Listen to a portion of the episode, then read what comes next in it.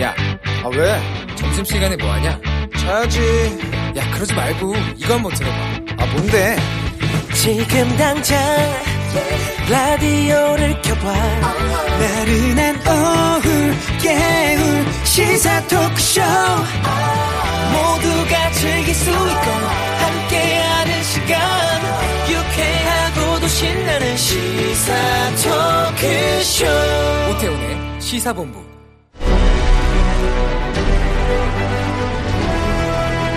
김철민의 본부 뉴스.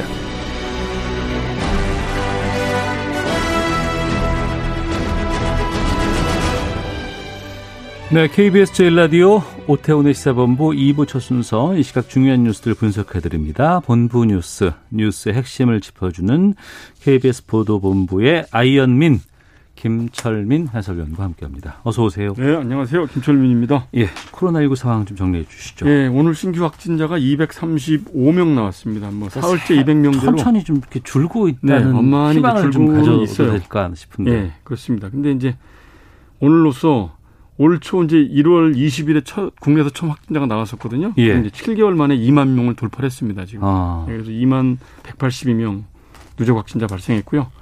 오늘도 이제 사랑제일교회 관련 확진자, 그다음에 강원 집회 관련 확진자들이 계속 나와서 전국 14개 시도에도 확진자가 발생을 했고요. 예. 특이한 점은 국내 프로스포츠에서 처음으로 확진자가 이제 나왔습니다. 그래서 음, 한화 이글스에서 투수로 활약하고 있는 신정락 선수인데 어제 네. 확진 판정을 받았고 그래서 지금 이제 한국 야구위원회가 2부 퓨처스 리그를 이제 전면 중단을 결정을 했고요. 네.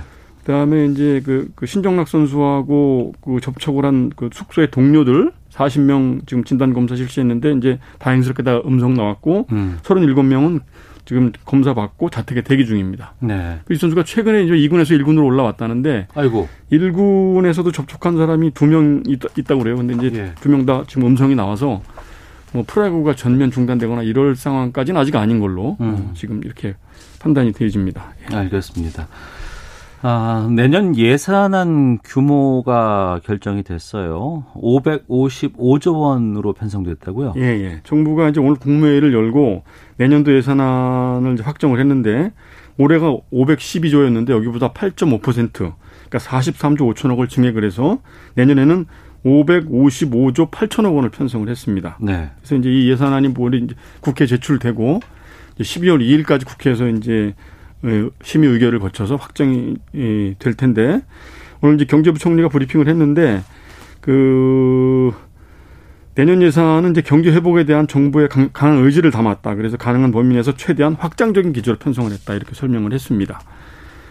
부문별로 보면은 이제 뭐 보건복지라든지 고용 분야 이쪽에 예- 이제 예산이 주- 주로 많이 집중이 됐는데 네. 여기는 199조 9천억 거의 200조 원 가까이 편성이 됐고요. 네. 그다음에 일자리 예산이 올해 이제 올해보다 20% 증가해서 30조 6천억 원. 음.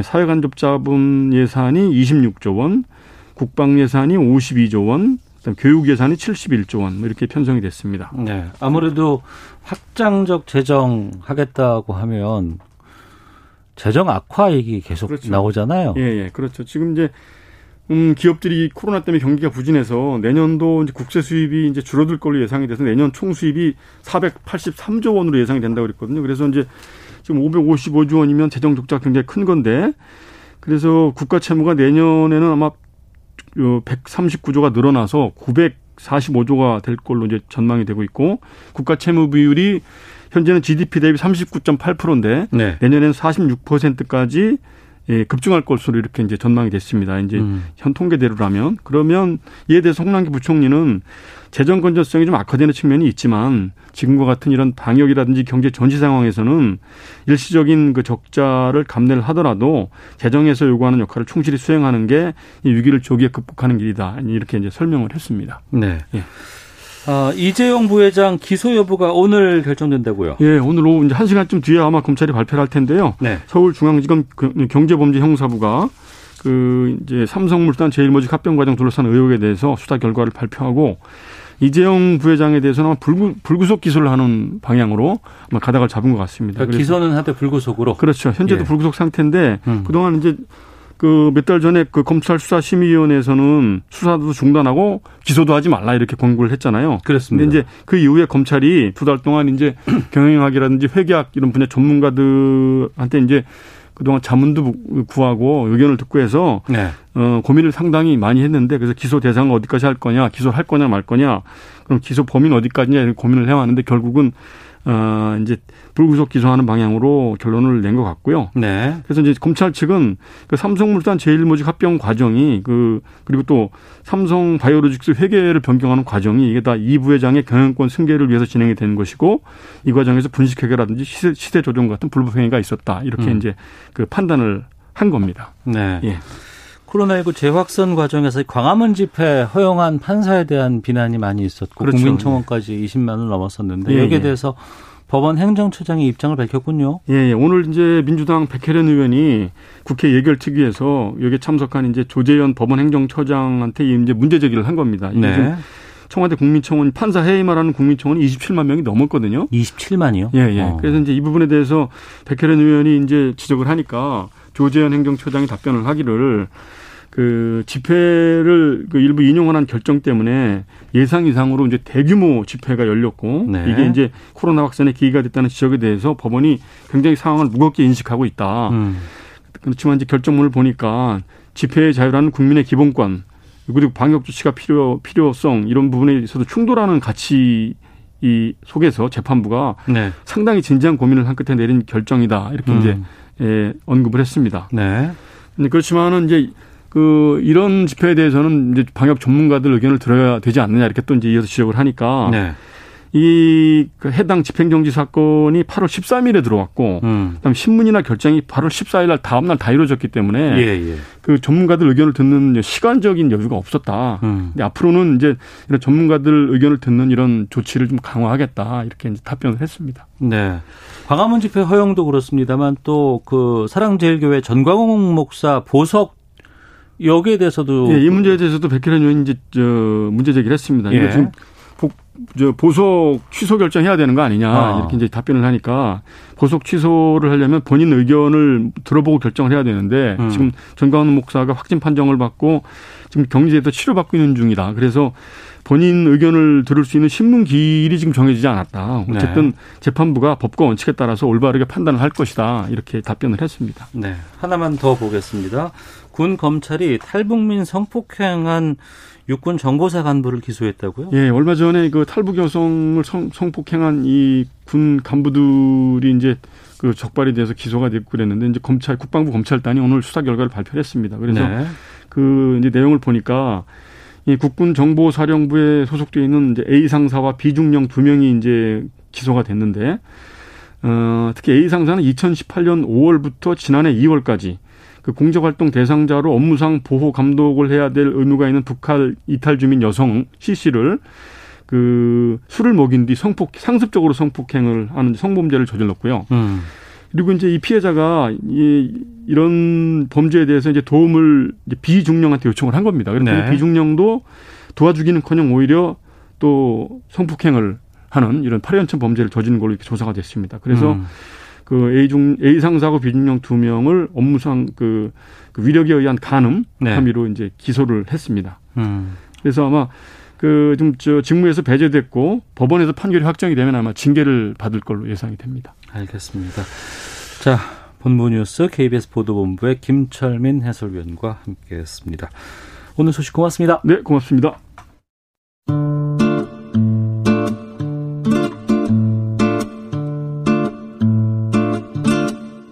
오태훈의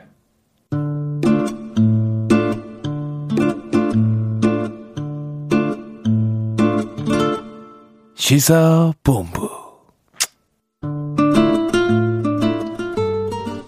예, 시사본부 듣고 계신 지금 시각 1시 9분 30초 지나고 있습니다. 시사본부는 청취자 여러분들의 참여 기다리고 있습니다. 샵 9730으로 의견 보내주시면 되고요. 짧은 문자 50원, 긴 문자 100원, 어플리케이션 콩은 무료로 이용하실 수 있습니다. 팟캐스트와 콩, KBS 홈페이지를 통해서 시사본부 다시 들으실 수 있고 유튜브를 통해서도 만나실 수 있습니다.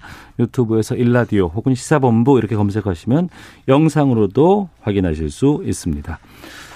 자, 매주 화요일 이 시간에는 정치화투가 있습니다. 변함없이 두 분과 함께하겠습니다. 먼저 더불어민주당 김성환 의원 나오셨습니다. 안녕하십니까? 네, 안녕하세요. 김성환입니다. 네, 미래통합당의 조혜진 의원도 함께하십니다. 안녕하십니까? 예, 반갑습니다. 조혜진입니다. 예.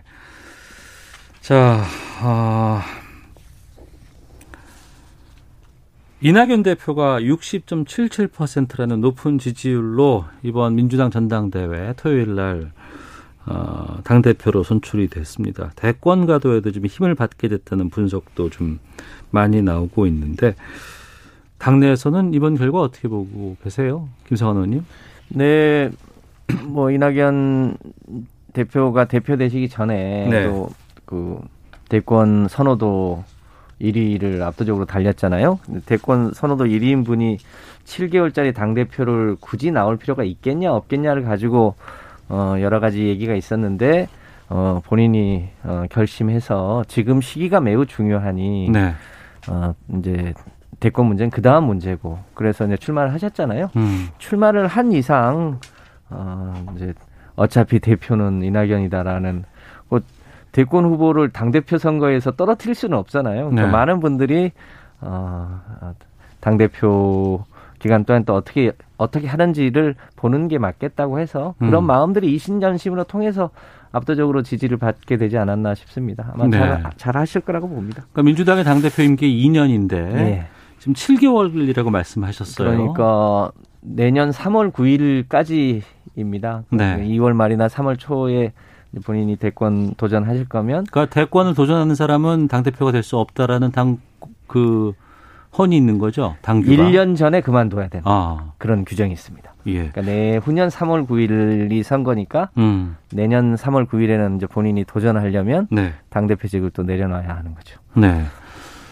민주당의 이낙연 당 대표 어, 미래통합당의 입장에서는 어떻게 평가가 될까요?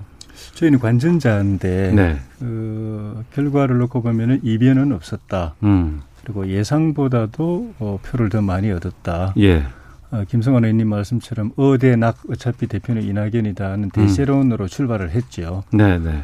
어, 그거를 뒤집으려면은 에, 상대 후보들의 경쟁력이 좀 이제 뛰어나야 되고 음. 그다음에 그 경쟁력을 가지고 변수를 만들어낼 수 있는 역동적인 전당대회가 돼야 되는데 예. 코로나 때문에 아주 그냥 정적인 전당대회가 비대면 전당대회가 되면서 음. 전당대회 역동성을 통해서 변수를 만들어낼 수 있는 기회가 어떻게 보면 봉쇄된 네.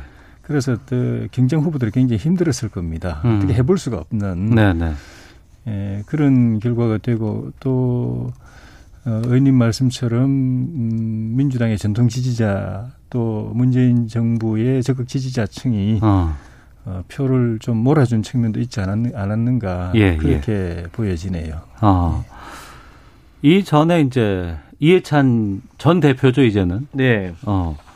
어떤 차이가 좀 있을까요? 이해찬 대표 때와 이낙연 현 대표 때와 비교해 본다 그러면 아직 뭐 출발해서 얼마 어, 안 돼서 잘 모르겠을 수도 있습니다만 그럼에도 그동안에 이제 당에서 이제 보여왔던 여러 가지 카리스마라든가 이런 리더십 같은 게 있지 않겠습니까? 예, 제가 저 이해찬 당 대표를 2년간 꼬박 어, 그러니까 김성환 의원께서 모셨는데 이해찬 전 대표의 비서실장을 하셨어요. 네. 예.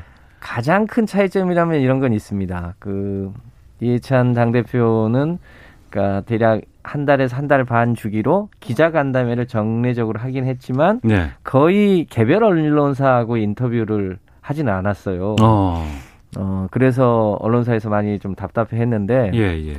어, 이제 이해찬 대표께서는 본인이 무슨 다른 무슨 대권의 뜻이 있다거나 다른 욕심이 있지 않아서 음. 자기가 언론하고 정기적으로 소통하면 되지 네. 개별 언론하고 하, 하면 그 모든 언론들하고 다 해야 되니까 음. 보다 이제 전략적인 것 당내 민주주의 이런 데 집중하겠다 이런 취지였는데요. 네. 지금 어, 당 대표께서는 어, 개별 언론사하고도 지금 인터뷰를 자주 하시면서 국민하고의 이제 소통 지점을 많이 넓히고 계시잖아요. 음. 네, 그런 지점이 아마 전임 대표와 이 이낙연 신임 대표와의 가장 큰 차이점이지 않나 싶은데요. 네. 그래서 훨씬 아마 능동적으로 어 대국민 접촉면을 넓혀가면서 음. 그 이제 신속하고 유능하지만 또 겸손한 네. 어 당이 될 수 있도록 노력하시지 않을까 음. 아 뭐 그렇게 보입니다. 예. 야당에서도 좀 그 차이가 좀 있을까요? 저는 개인적으로 어, 그 이해찬 대표님을 잠깐 개별 기회에 받은 느낌하고 음. 대외적으로 공식적으로 여야 관계에서 이게 끝으로 표출되는 면이 너무 차이가 많이 나요. 네. 어, 끝으로 표출되는 면은 굉장히 당파적이고 어. 이념 지향적이고 예. 또 야당에 대해서 공세적, 어. 공격적 예. 어떻게 보면 좀 까칠한 그런 어. 그런 이미지도 있고 예. 어 그런 그렇게 저희 야당에게는 그렇게 각인된 측면이 강합니다. 예. 예. 근데 그거하고 비교하면은 이낙연 신임 대표는 어 상대적으로 당파성이나 이념성보다도 어. 조금 합리적이고 음. 또 실용적인 그런 면모도 있는 것 같고 네. 진영 논리에 그렇게 뭐 어, 심하게 매몰되어 있진 않고 음. 정치적으로 약간 좀 개방적인 측면도 있지 않나. 네네. 야당을 야당도 덜 까칠한 대표를 만났을 수도 있다라는 기대가 없, 없지 않은 것 같아요. 어. 근데 이제 어 그렇지만 또 문재인 정권의 집권당 대표고 네. 예, 정권의 국정 운영 기조라는 게 있고 음. 어, 지금까지는 적어도 어, 문재인 대통령과 청와대 친문 주류의 노선이 국회를 통해서 투영되는 거 보면은 일방 독주 어, 형태고 네. 그것을 신임 당 대표로서 변화를 줄 수 있는가? 음. 아, 야당이 이해찬 대표보다는 조금 그래도 그런 면에서 유연하다고 느껴지는 게 현실로 네, 네. 실제 정치에서 예, 구현될 수 있는가 음. 하는 그런 변수가 있죠. 네. 김성환 의원께서 이제 2년 동안 꼬박 말씀해 주셨던 까칠한 당대표 밑에서 비서실장을 하셨어요. 네. 상당히 바쁘셨잖아요. 아무래도 지난 어 이해찬 지도부 체제의 가장 중요한 거는 어 21대 총선에서 어, 승리하는 게 가장 중요한 과제였었죠. 네. 어 여러모로 우리 국민들이 성원해 주신 덕분에 저희 당에게 많은 지지와 성원을 보내 주셔서 이해찬 지도부 체제의 소위 정치적 목표는 상당히 이 달, 달성될 수 있었다. 음. 이제 이런 점에서 뭐 거듭 국민들께 감사의 말씀드리고요. 그 제가 이해찬 대표 모시면서 들었던 것은 대외적으로 보이기에는 매우 까칠해 보이지만 네. 실제로 어 저 의원들하고는 굉장히 민주적으로 운영을 음. 했어요. 이게 어 이제 최고위원들도 여러 분 계시고 당에 굉장히 중요한 의사 결정을 해야 될 때는 어 실제로 본인이 독단하거나 이런 적이 실제로 없고요. 네. 그 최고위원님들 의견을 다 듣고 필요하면 의원총회도 소집하고 필요하면 전당원 투표까지를 해서 주요한 의사결정을 어 하면서 그렇게 해와서 당내 의원들은 그 외모에서 핑기는 그런 그 까칠함하고는 달리 음. 어 굉장히 이 민주주의자로서의 이해찬으로 많이 이제 기억을 하고 이제 어, 정치 일선에서 물러나시게 됐죠. 저도 네. 2년간 모시면서 굉장히 많은 거를 배울 수 있는 기회였습니다. 예. 김성환 의원님께 하나 더 여쭤볼게요. 저희 월요일에 네. 그 현직 기자들이 정치에 대해서 여러 가지 얘기를 하는 시사구말이라는 코너가 있는데 거기서 어제 어떤 얘기가 나왔었냐면 이해찬 전 대표는 이번 그러니까 의원 출마도 이제 불출마를 다 네. 이미 미리 하셨고 당 대표도 이제 다 끝난 상황인데 정계 은퇴 선언을 하지 않더라라는 얘기를 했어요. 이게 계속해서 어떤 당에서의 역할을 좀 해야 되겠다라는 의지의 표명인 것인지라는 궁금증도 주셨는데 거기에 대해서는 좀 김성환 의원님께 제가 좀 갑자기 좀 질문 네. 드렸습니다만 예.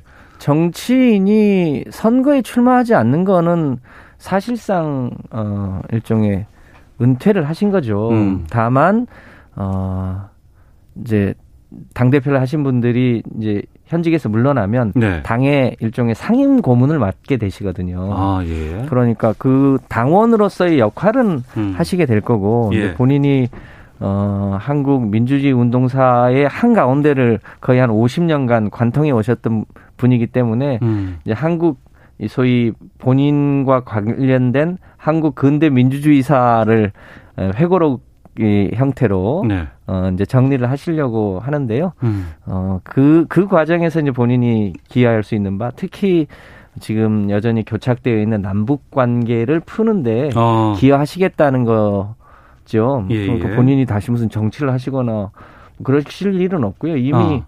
어, 일종의 현업으로서의 정치 일선에서는 은퇴를 하셨다고 어, 내용적으로 보시는 게 맞죠. 음, 알겠습니다. 이낙연 이제 민주당 대표와 함께 어 물론 이제 앞으로 7개월간이라는 이제 시간이 있습니다만 또 통합당에서도 그동안은 야당과의 협치를 계속해서 조금 해달라고 요구를 해오기도 했었는데 어떤 바람들이 좀 있으세요? 그런 기대가 있죠. 어, 어, 그 이낙연 대표도 아마 그런 생각은 있을 겁니다. 예, 전임 대표 때의 여야 관계를 그대로 가져가기보다는 음, 뭔가 변화를 주고 싶어 하고 네, 어, 또 국민들도 국회 무대로 여야가 계속 이 각세우고 갈등하고 대립하고 하는 그거보다는 음, 순기능적으로 서로 어, 선의의 경쟁을 하면서 또 국민적 관심사나 중대 사안에 대해서는 또 서로 협의하고 네, 또 타협도 하고 합의도 보는 그런 걸 보고 싶어 한다는 것을 알고 계시고 음, 본인이 정치부 기자 오래 했지 않습니까? 예, 예, 예. 정치를 예, 언론인으로서도 오랫동안 관찰해 왔기 때문에 네, 그 국민이 뭘 바란다는 거는 일찍 초년 정치부 기자실 때부터도 이제 머릿속에 입력이 돼 있을 거고 그런 걸 이끌어내고 싶어 할 텐데 예, 그게 본인의 정치력, 정치 역량이 달려 있다고 봅니다. 음, 어, 어쨌든 뭐 여권 내부에서는 모르겠지만은 저희 야당에서 볼 때는 어, 지금 국회 구조가 일방 독주 체제고 그거는 이그 뿌리는 청와대 또 문재인 대통령 그리고 그 친문 주류 세력의 에, 정치 인식이 그렇다라고 보여지고 그 기조가 에, 스스로 바뀌기는 어려울 텐데 음, 집권당 대표가 역할을 해서 그거를 완화시키거나 또 완충하거나 해서 약간의 기조의 변화를 가져 오게 되면 좀 전에 말씀드린 그런 국민이 기대하는 다른 정치의 모습을 보여줄 수 있을 텐데 네, 그 과정에서 자칫 또 이낙연 대표가 잘못 또 행보를 하게 되면은 친문 또 주류 또 지지층들의 지지에 또 변수가 생길 수가 있고 음, 어 그런 그- 그런 이낙연 대표 입장이라면 네, 그 지지의 변수를 가져오지 않으면서 또 야당과의 협치를 통해서 새로운 정치 리더십을 보여줘서 외연을 지지의 외연을 넓히는 걸 하고 싶어 할 텐데 음, 그건 본인의 정치적 역량에 달린 문제라서 어, 좀 지켜봐야 될 것 같습니다. 김종인 비대위원장과는 상당히 오랜 동안의 인연이 있다는 얘기를 들었어요.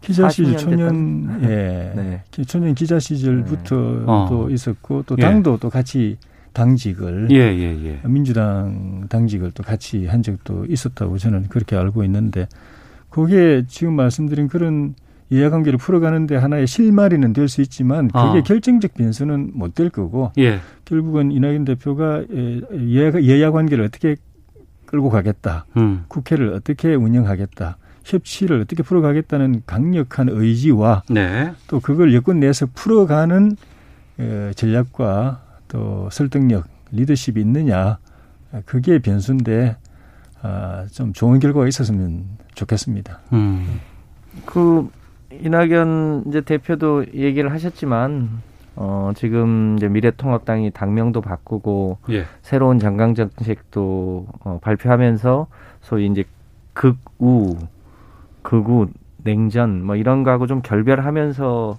어 뭐랄까 방향을 약간 이제 왼쪽으로 틀은 거잖아요. 네, 그렇게 되면 이제 저희 당이 가져왔던 정강 정책과 정책 노선과 상당히 유사해지는 지점들이 꽤 있을 수 있거든요. 음, 어, 저는 이제 협치의 지점이 그런 데서 어, 충분히 생길 수 있는 여지들이 있다고 네, 보여집니다. 음, 다만 뭐 어, 법사위원장을 다시 내놓는다든지 이런 이, 이- 이미 버스가 출발을 했잖아요. 또 그 과정에 어, 야당에게 저희가 여러, 여러 차례 양보를 했는데 그게 잘 실현이 안 된 것도 있고요.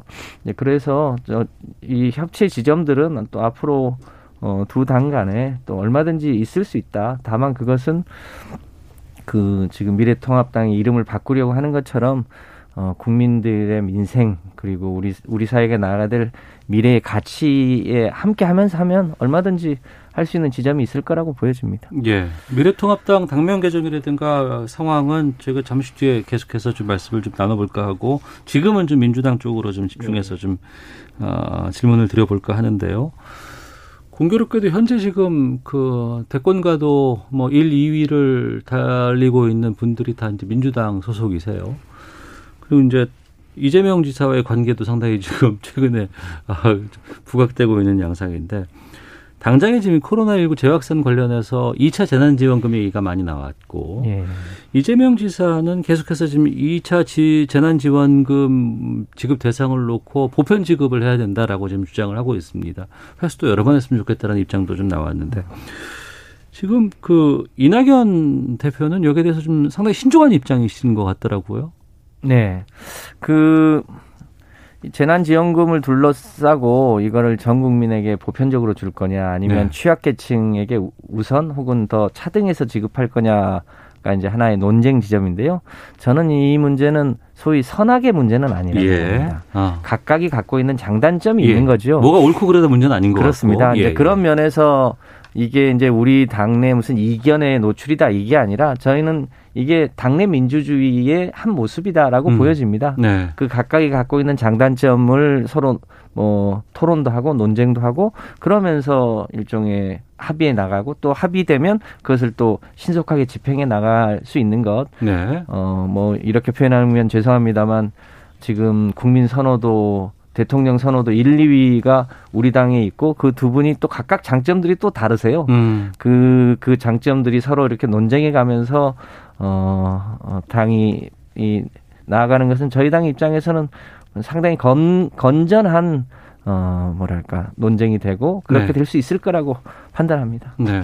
앞서 저희가 그 소상공인이라든가 이런 분들과 인터뷰를 좀 해봤어요. 근데 현장은 너무나 어렵다. 특히나 지금 어제, 그제 이틀 동안만 해도 손님이 90%가 줄고 2단계 때와 비교해도 90%가 줄었는데 코로나19 없어졌을 때와 비교해 보면 정말 너무 힘들다. 라고 말씀하시면서 추석 전에라도 좀 빨리 좀 지급해 주, 주었으면 좀 큰 힘이 되겠다라고 얘기해 주시는데 어, 조혜진 의원께서는 이 재난지원금 2차에 대해서는 어떤 입장이십니까? 이낙연 대표께서 자가격리에서 나오면서 어, 격리 기간 중에 자기 소회를 짧게 이야기를 했죠. 어, 자기 집의 창 너머에서 내다보는 거리, 거기에 있는 가게들, 어, 그리고 사람들이 오고 가는 모습, 가게에 들어가는 모습, 나오는 모습, 그걸 보고 가슴이 미어진다고 표현을 했거든요. 음. 그러니까 뭐 이렇게 바깥에서 활동할 때는 사실 주마간상격으로 보내- 보게 되는데 예, 예. 조용히 차분하게 장시간에 서 카메라를 그냥 노출시켜 가지고 오랜 시간 촬영하듯이 음. 다 보면서 얼마나 지금 이 코로나 사태에 민생이 피폐해 있는가 그리고 거기에서 이 타들어가는 이, 이 국민들의 마음을 느껴서 예, 가슴이 미어진다라고 표현을 하고 그, 그 결과 결론으로 빨리 지급을 해야 된다. 네. 그리고 정말 피해를 겪는 사람들 재난 지원금이기 때문에 네. 재난 피해를 재난 입은 사람들 피해를 겪는 사람들에게 집중적으로 실제 도움이 되게 두텁게 줘야 된다. 딱 결론 내리고 민주당 내부에서 그동안의 흐름은 약간 아닐 수도 있는데 그냥 계속 그렇게 음. 가고 있는 것이거든요. 근데 그거를 어 정부도 사실 비슷한 입장입니다. 네. 그 기재부도 어. 비슷한 입장인 것 같은데 통합당. 이재명 지사 예. 어, 저희는 처음부터 그렇죠. 어. 이재명 지사만 그거는 어 야당이 여당을 갈라치게 하는데 말하자면 뭐 이용되는 것다라는 비슷한 이야기를 해요. 음. 그리고 이걸 통해서 우리 민주당의 에, 기조였던 보편적 복지를 허물어뜨리려는데 이게 그 이용되는 거다라는 그런 취지의 표현이 약간 다르지만 그런 취지로 들고 나왔어요. 네. 근데 이거는 참 그 너무나 좀 이념적이고 음. 어, 좀 선동적인 거 아닌가. 그 이번 오죽하면- 2차 재난지원금만큼은 선별 지급이 필요하다. 그런 그렇죠. 입장이신 거군요. 예, 그 그러니까 그 어제 기- 얘기를 위해서 기재부 장관도 음.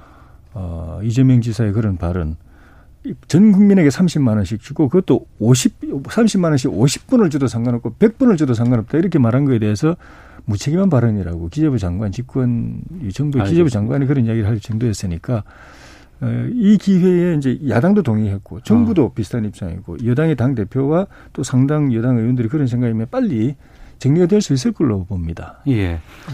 그 지금까지 이제 1, 2, 3차 어 추경을 통해서 그 코로나 위험에 노출되신 분들한테 재난 지원을 했잖아요. 네. 그래서 이거를 이제 재난 지원금을 전 국민에게 지급하는 그것만 놓고 보면 이게 보편적 지급이지만 음. 1차, 2차 때 보면 그 시기에 어 유치원을 운영했다가 어그 원생들이 그 입학을 안 하는 바람에 일종의 이제 그 학생들이 그 원비를 돌려주게 된 유치원 원장들, 어린이집 네네. 원장들, 어. 그리고 그, 그 이제 각 동네별로 약간씩 차이가 있었지만 자영업자들한테도 1, 2, 3차 때도 이 여러 가지 지원들을 했거든요. 예, 그 예. 전체를 놓고 보면 음. 보편적으로 지원한 게 아닙니다. 음. 사실은 굉장히 차등해서 어려운 사람한테 훨씬 많은 지원을 했죠. 예. 그러니까 지금 이게 2차 재난지원금이라고 표현하니까 보편이냐 선별이냐의 문제로 지금 가, 논쟁이 가 있습니다만 음.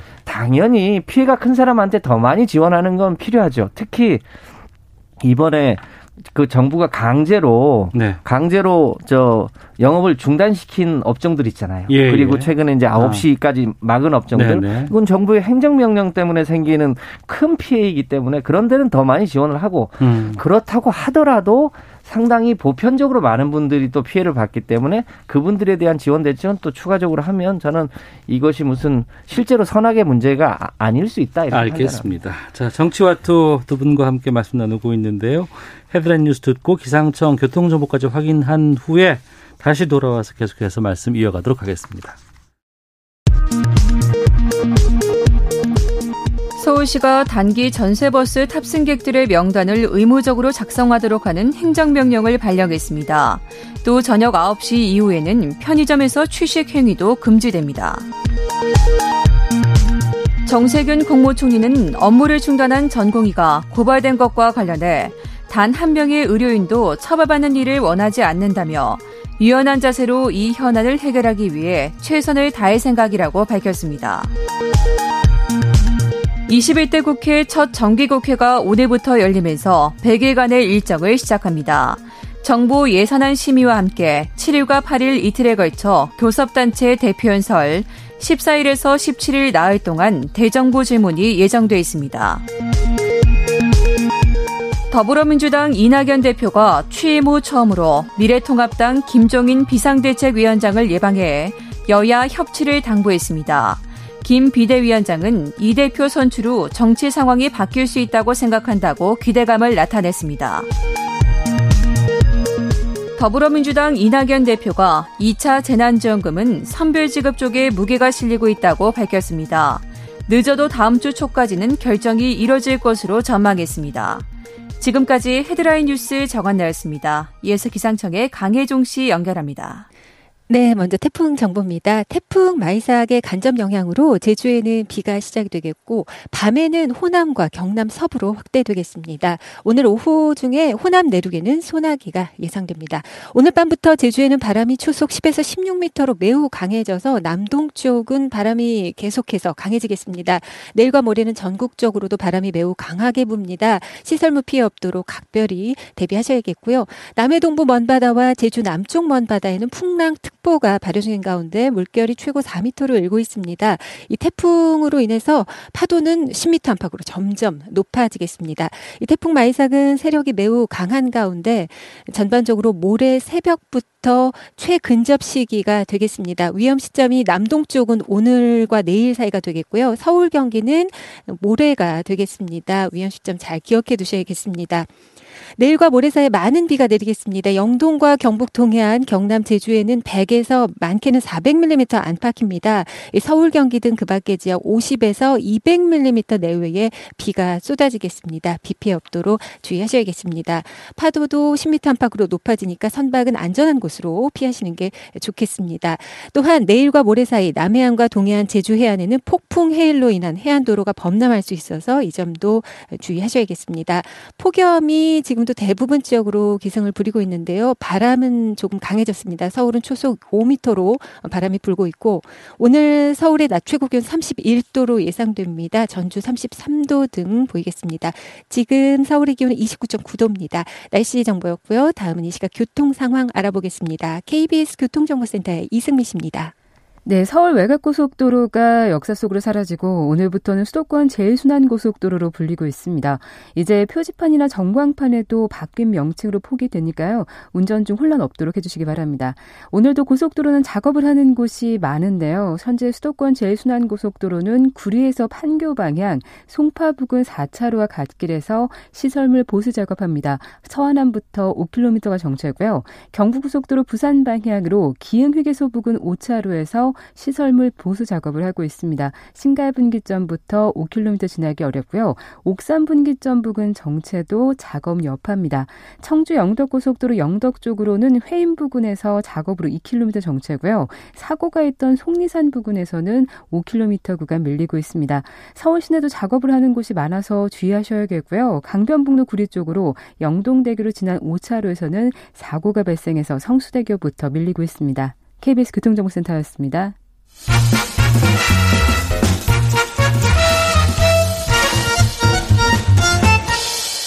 오태훈의 시사 본부. 네, 화요일 정치화투 어, 더불어민주당의 김성환 의원, 미래통합당 조혜진 의원과 함께 하고 있습니다. 어, 청취자 의견 좀 소개해드리고 어, 미래통합당 상황 좀 알아보겠습니다. 김경렬님께서 선별 지급으로 결정이 되는 모양인 것 같은데요. 그러면 어떤 기준으로 어떤 방식으로 지급하는 건가요? 그게 더 중요하지 않을까요? 라고 의견 주셨는데 선별 지급으로 결정이 되는 모양새가 확실히 된 건 아니고요. 예, 여러 가지 민주당 쪽에서는 지금 논의가 지금 있어야 된다는 상황인 거죠. 급한 곳. 어. 당장 임대료도 못 내고 월급도 못 주는 음. 그런 그런 지금 거의 저 코너에 몰려 있는 데부터 우선해서 하고 우선 먼저 하고 그리고 더 여러 가지 피해들을 고려해서 추가적 지원 여부는 판단 하면 된다 이렇게 봅니다. 알겠습니다. 통합당은 선별 지급 쪽으로 가야 된다는 입장이시고요. 6289님은 선별 지급하면 선별하는데 또 비용 드는 거 아닌가요? 일단 전 국민에게 지급하고 고소득자에게는 연말 정산할 때 세금으로 돌려받으면 되지 않을까 이런 의견도 주셨습니다. 자, 미래통합당의 상황 좀 살펴보도록 하겠습니다. 새로운 당명 이름이 나왔어요. 예. 뭐, 뭐, 위하다도 있었고, 또, 한, 뭐, 또 후보가 있 한국의 당인가. 네, 한국의 예. 당인가 후보가 있었는데, 지금 일정 정도 결정된 것은 아직 추이는 좀 남아 있습니다만, 국민의 힘이라는 당명이 결정이 된 것으로 알고 있습니다. 예.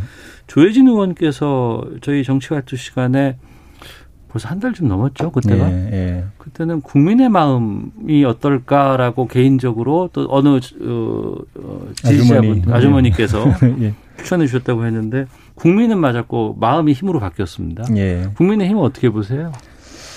어, 저는 기본적으로 당명 자주 바꾸는 것 자체에 대해서 별로 좋은 관행은 아니라고 봅니다. 네. 어, 당명이 속된 말로 당명이 밥 먹여주는 건 아니거든요. 음. 당명은 그릇이고 네. 그 안에 담기는 내용이 중요하고 그걸 가지고 국민들이 지지할지 반대할지 판단하는 거고 그 내용이라는 거는 좋은 사람들이 그 당에 음. 있느냐 또 바른 생각을 가지고 정치를 하느냐 그리고 일 잘 하느냐 어, 그런 걸 보고서 지지 여부를 결정하는 거지 당명을 천하에 날고 긴다는 전문가들이 모여가지고 뭐 수많은 돈을 들이든 아니면 네. 수뭐 수십만의 국민들이 참여해가지고 공모를 해서 하든 나오는 순간에 바로 그걸 부정적으로 보는 그 정치 집단을 부정적으로 보는 사람들은 바로 그걸 그 비하하는 음. 패러디가 바로 나옵니다. 네, 네. 그래서 당명 자체를 자주 바꾸는 것 자체를 저는 반대 입장인데 어쨌든 아. 이번에 이제 새로 바꾸기로 했고 새로 또 내세웠고 예. 절차는 오늘 아침 의총에서 어 논의가 있었는데 의총에서는 아마 반대 의견들도 있었지만 의총이 결정권은 있는 건 아니고 의견 수렴 기구이기 때문에 음. 에, 그, 그 국민의 힘으로 그대로 뭐 통과되는 것 아닌가. 그래서 네. 오늘 그 상임전국위원회에서 처리되면 내일 전국위원회에서 음. 마지막으로 처리해서 확정되는 건데 네. 당명은 제 느낌으로는 뭐 그대로 확정될 가능성이 현재로서는 좀 높아 보입니다. 특별한 상임전국이나 전국위원회에서 특별한 이변이 없는 한은 예, 예. 그 외에 나머지 그 정강 정책이라든가 이런 어몇 가지 이슈들에 대해서 음. 오늘 어제 오늘 그 오늘 의총이 그 어제 마무리가 안 돼서 네. 다시 요청이 있어가지고 다시 열린 거거든요. 음.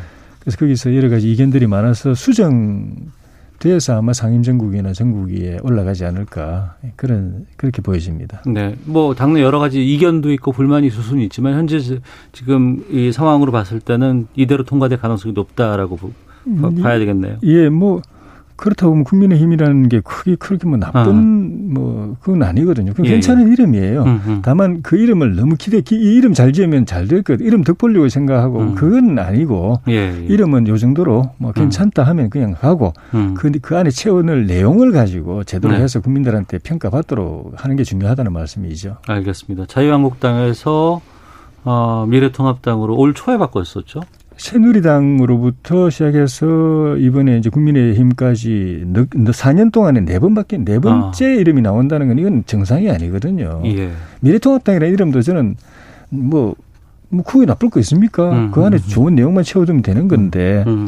근데 뭐 지도부가 결정했으니까 네. 뭐 앞으로는 잘 되도록 해야죠. 여당의 입장에서 그 통합당이 이름을 바꾸는 새 당명이 국민의힘 어떻게 들으셨어요? 네, 뭐 저희가 상대당에 하고 있는 것에 대해서 뭐라고 하는 게 뭐 적절한지는 잘 모르겠습니다.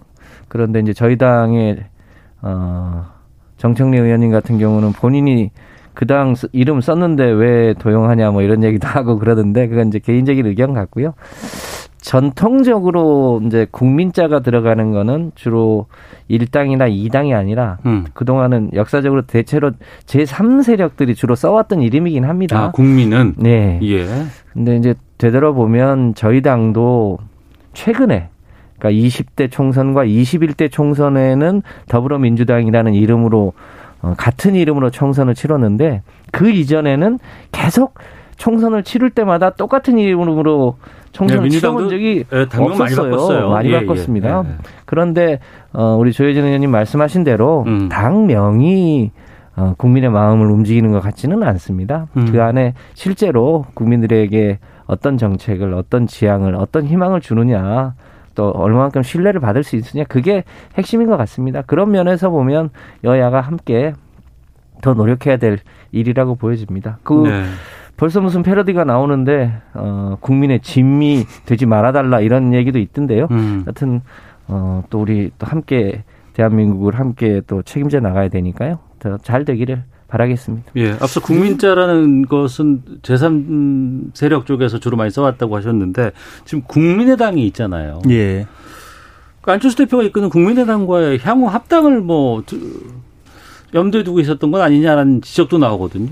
그건 아니고요. 예. 어, 이 당명과 관계없이 음. 국민의당하고 저희하고는 중도 보수 대통합으로 네. 앞으로 같이 하자는 논의가 지난 총선 때부터 계속 이어왔고 음. 그때 이제 합당 논의까지 있었다가 네. 안 됐죠.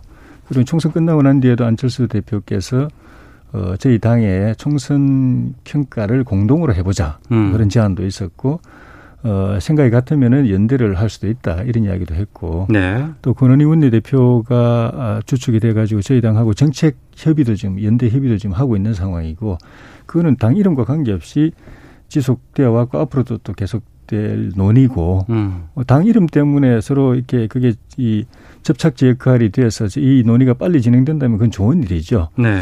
근데 이제 아까 김성환 의원님 말씀하신 국민이라는 게 에, 그, 제가 기억하기로는 김대중 대통령께서 새정치 국민회의 파격적인 이름이었거든요. 그 전에는 네네. 무슨 당, 무슨 당이었는데, 음, 맞습니다. 새정치 국민회의라고 해서, 저, 그리고 그, 그 이름으로 집권했죠.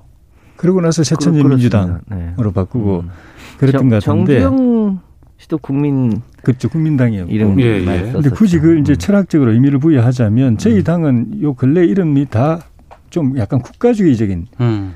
신한국당, 네, 네. 또 한나라당, 음. 나라 국가 그리고 네. 최근에 자유한국당 네. 이랬는데 국민이라는 이름은 처음 써보는 것 같아요. 그러니까 음. 굳이 철학적으로 의미를 부여하자면 국가주의에서 국민주의로 어떤 어떤 집단주의에서 개별 국민 한 사람 한 사람에 주목하는 네. 그런 정치 노선으로 좀 바꾸고자는 알겠습니다. 고민도 담겨 있다. 뭐 네. 그렇게 말씀드리고 싶네요. 자, 정치와도 여기서 마치도록 하겠습니다. 더불어민주당 김성환 의원, 또 미래통합당, 다음 주에는 국민의힘 조혜진 의원 이렇게 부르, 부를 수도 있지 않을까 싶은데요. 네. 마치도록 하겠습니다. 두 분 말씀 고맙습니다. 네, 감사합니다. 고맙습니다.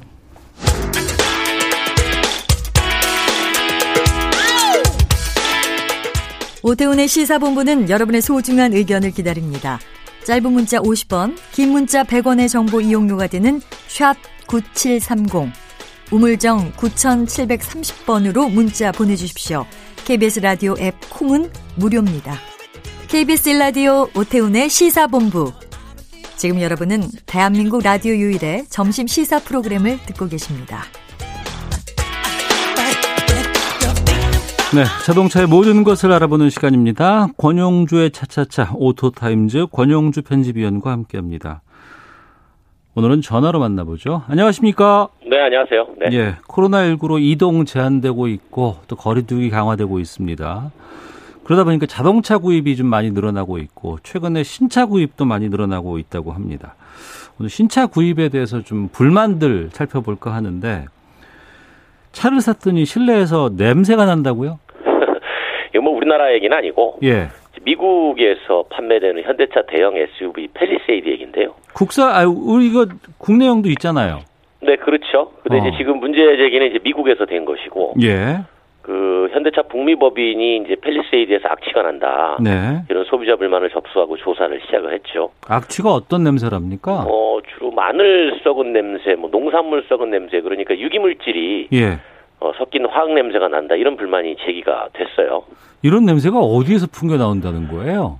뭐 조사 중인데 네. 뭐 어떤 사람은 가죽이 장착된 헤드레스트에서 난다는 사람도 있고 그 머리 보호해 두- 주는 그렇죠. 거 말하는 거죠. 예. 좌석 내부 어딘가에서 올라온다는 주장도 있는데 음. 미국의 한 전문 언론이 이 냄새를 가지고 이제 시험을 해본 겁니다. 네, 네. 그러니까 우리만 나는 게 아니고 어. 실제로 나는지 안 나는지 개인 주관차가 있을 수 있으니까 예, 예. 여러 사람한테 맡아보게 한 거예요. 어. 그랬더니 다들 냄새가 어디서 난다고 합니다. 예, 예. 이제 흥미로운 점이 밝은 색상의 인테리어하고 예. 그다음에 좀 고급 소재인 나파 가죽 옵션이 들어간 제품에서 많이 난다. 어. 이런 얘기가 있었고 그래서 예. 현대차가 조사에 들어갔습니다. 물론 아직 국내에서는 이런 불만이 제기가 되지 않았는데 네. 뭐 동일하게 제작이 됐다면 또는 동일한 소재가 사용됐다면 음. 뭐 국내에서도 나올 가능성이 있지 않느냐. 네. 그러니까 뭐 사용하는 접착제가 혹시 달라가지고 미국만 나오고 우리는 안 나오고 어. 뭐 그런 건 아니냐. 그러니까 여러 가지로 이제 내부적으로 조사를 하는 모양입니다. 예. 그런가 하면 서비스 받기 위해서 석 달이나 기다려야 하는 불파, 불만이 좀 제기되고 있는 신차도 있다면서요. 그 BMW 코리아가 작년부터 그 소프트웨어 무상 업데이트에 들어갔는데 예. 예약되기만 3개월이 넘게 걸린다고 합니다. 어. 그 소비자들이 불만을 제기하죠. 물론 연락 받고 서비스 센터에 일시적으로 몰린 것도 하나 이유가 될 텐데 네. 그렇지만 이제 이 소프트웨어 업데이트 대상 차종이 음. 판매된 지 2년밖에 안 된 거의 새 제품이죠. 네. 그러니까 control unit 프로그램 오류를 업데이트하는 이른바 어, 캠페인인 건데 네. 이거 국토교통부하고 합의해서 결정을 한 겁니다. 어. 그 안전에 직접적인 위협은 아니고 예. 이게 고장 나면 내비게이션이 안 되고요. 음. 그다음에 이제 connected 서비스, 연결 서비스가 아, 이용할 수가 없게 되니까 네. 이게 업데이트하는데 시간이 좀 걸리죠. 아니, 전 궁금한 게 요즘 비대면 시대잖아요. 네네. 거기다가 소프트웨어 업데이트 하는데 요즘에는 뭐 와이파이라든가 여러 가지 통해서도 다 받을 수 있는데 이걸 굳이 그 AS 센터를 들어가야 되고 이걸 또 석 달이나 기다려야 되는 거예요? 그러니까 이제 그게 우리가 흔히 말하는 OTA 시스템이라 그래가지고 예. 말씀하신 것처럼 이제 와이파이를 통해서 어. 어, 업데이트가 될 수도 있는 경우가 꽤 있는데 예. 그 아직까지 예를 들면 그게 가능하려면 음. 자동차 안에서 통신이 가능한 시스템이 장비가 돼 있어야 됩니다. 네. 그런 것들은 보통 자동차 제조사가 판매를 할때 음. 소비자의 선택으로 맡깁니다. 네. 그런데 그게 매월 통신 이용료를 내야 돼요. 어. 그러다 보니까 이제 소비자들이 많이 선택하지 않는 예. 그런 경우도 있죠. 예. 이 대상 기다려야 된다고 하는데 대상이 몇 대나 돼요? 한 7만 대 정도 됩니다. 어. 어, 7만 대가 뭐 동시에 몰리면 아무래도 불편하죠. 예, 예. 그래서 서비스 센터 숫자가 넉넉하지 않은 것도 사실이고. 어. 그럼 이제 그런 얘기 많이 하잖아요. 왜 수입차 서비스는 왜 이렇게 늘 북적대고 예, 예. 시간도 많이 걸리고 어. 그게 이제 보통 규모를 확보하려다 보니까 좀 크게 확보하려는 경향이 있어요. 음. 그 크게 확보하려는 경향이 왜 있냐? 예. 아 이제 나름 프리미엄 브랜드라고 한다는 점을 상기시킨다는 거죠. 음. 그러니까 작은 데서 어, 고객들이 뭐 기다리기보다 네. 좀 넓고 좋게 시설을 만들어서 어. 그 안에서 좀 편안하게 기다리는 게 이제 브랜드 정책하고 맞는다는 거예요. 가장 좋은 건 AS 센터 안 가는 게 가장 좋은 거잖아요. 거기 시설이 뭐가 좋아서. 네, 그런데. 이제 그렇게 하려면 돈이 많이 들지 않습니까? 어. 그러다 보니까 투자하는 거는 이제 수입차 딜러예요. 예, 예. 그러니까 많이 지으면 어. 동일한 숫자가 분산되니까 음. 수익을 못 내거든요. 네. 그러다 보니까 이제 센터가 많지 않은 그런 경향이 보이는 거죠. 수입차의 딜러 차원에선 그런 게 있을 수 있겠군요. 그렇죠. 공정위 차원에서 아예 약관을 바꾸라고 한 차도 있다면서요. 테슬라 코리아 얘기인데, 테슬라? 네, 이 예. 약관에 자동차 인도 기간 후에 손해는 고객 책임이다. 어. 이거를 약관에 해놨는데 이게 상식에 반한 겁니다. 차량 인도 기간 후에 손해라는 게 어떤 걸 어떤 사례가 있을까요? 그러니까 이제 이런 거죠. 어, 그동안 차를 수령해 가지 않아도 예를 들어서 뭐 오늘 받기로 했는데 네네. 뭐 차가 안 올 수도 있는 거 아니에요. 그럼요. 뭐 제가 예. 뭐 일이 있어가지고 하루 늦게 갈 수도 있고 네.